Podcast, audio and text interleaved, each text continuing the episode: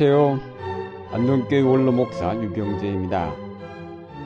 오늘은 주님의 기도 둘째 부분, 둘째 탄원인 우리가 우리에게 잘못한 사람을 용서하여 준 것 같이 우리 죄를 용서하여 주시고에 대해서 생각해 보려 합니다. 앞서 우리가 일용할 양식을 기도했지만 사람이 밥만 먹었다고 행복한 것은 아닙니다. 밥을 먹는 것은 인간의 더 근원적인 문제를 해결하고자 함입니다. 더 근원적인 문제란 영적인 문제, 곧 죄의 문제입니다. 하나님이 지으신 세계 속에서 하나님이 지으신 사람들과 더불어 살고 있는 우리는 죄의 문제를 해결함 없이는 행복할 수 없습니다. 죄는 하나님과 이웃과의 모든 관계를 깨뜨려 놓았기 때문입니다. 위로는 하나님과 옆으로는 이웃과 화해함 없이는 우리가 진정으로 행복할 수 없습니다. 예수님은 우리가 이렇게 죄 가운데 있는 존재임을 아시고 우리로 죄의 용서를 기도하게 하셨습니다. 예수님께서 가르쳐 주신 기도에서 죄는 원문에 빚으로 되어 있습니다. 그래서 정확하게 번역하면 우리가 우리에게 빚진 자를 탕감하여 준 것 같이 우리의 빚도 탕감하여 주옵소서가 됩니다. 죄를 부채로 표현한 것은 다른 사람과의 관계를 강조하기 위한 것입니다. 하나님 앞에 빚진 자요, 다른 사람들에게 빚진 자인데 그 빚이 너무 커서 도저히 갚을 수 없는 상태까지 이르렀기 때문에 탕감을 기도할 수밖에 없습니다. 예수님은 이 빚을 갚으라고 하신 것이 아니라 탕감을 기도하라고 가르쳐 주셨습니다.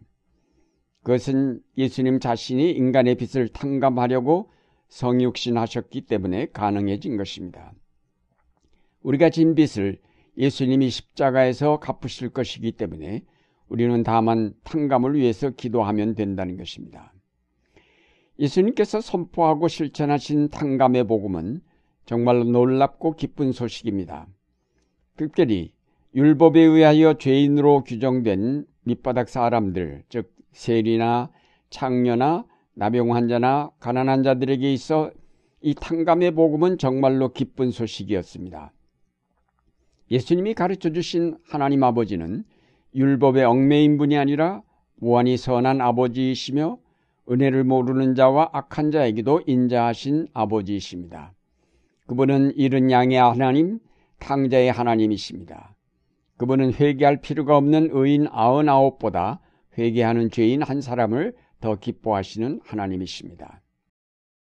예수님은 바로 이런 자비로우신 아버지의 뜻을 따라 이 땅에 오셨습니다.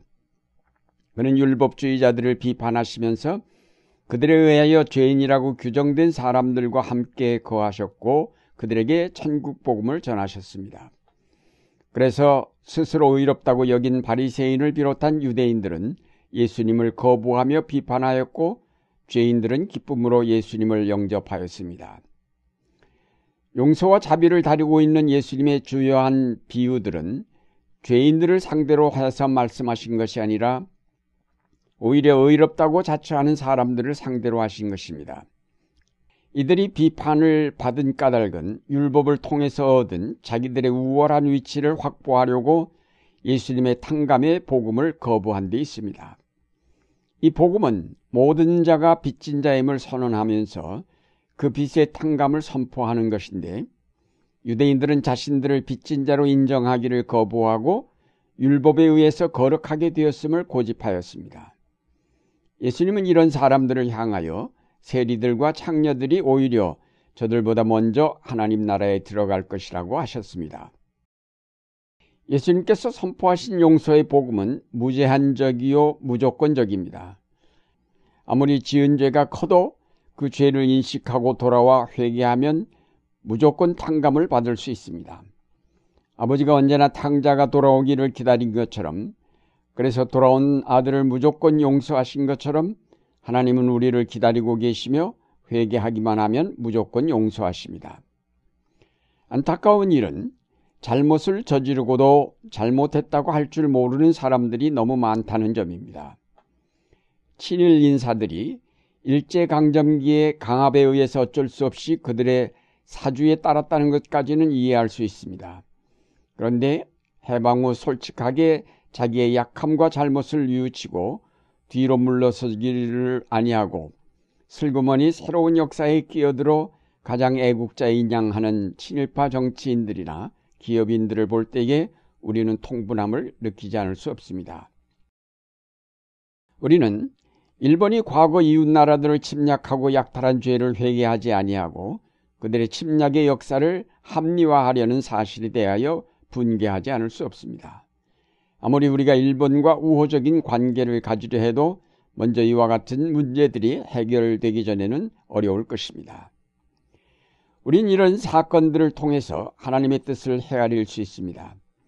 우리가 우리 이웃들에게 저지른 잘못들을 회개하고 뉘우칠 때에 하나님은 무조건 용서하십니다. 그러나 회개하지 아니하고 잘못을 오히려 합리화시키면서 잘했다고 우겨댈 때 하나님은 결코 이를 용서하지 아니하십니다. 오늘날 우리는 이웃 일본의 역사를 통해서 죄를 인식한다는 것이 얼마나 중요한 것인가를 배우게 됩니다. 죄를 인식한다는 것이 얼마나 어려운 것인가도 배우게 됩니다. 아울러 죄를 알면서도 그것을 인정한다는 것은 더욱 어렵다는 것을 배우게 됩니다. 그러나 하나님은 탕자를 돼지우리에 들어가게 하심으로 회개하고 아버지에게로 돌아가게 하셨던 것처럼 회개하지 않는 사람들을 고난의 밑바닥까지 내려가게 하심으로 회개하지 않을 수 없게 하셔서 마침내 저들을 구원에 이르게 하실 것입니다.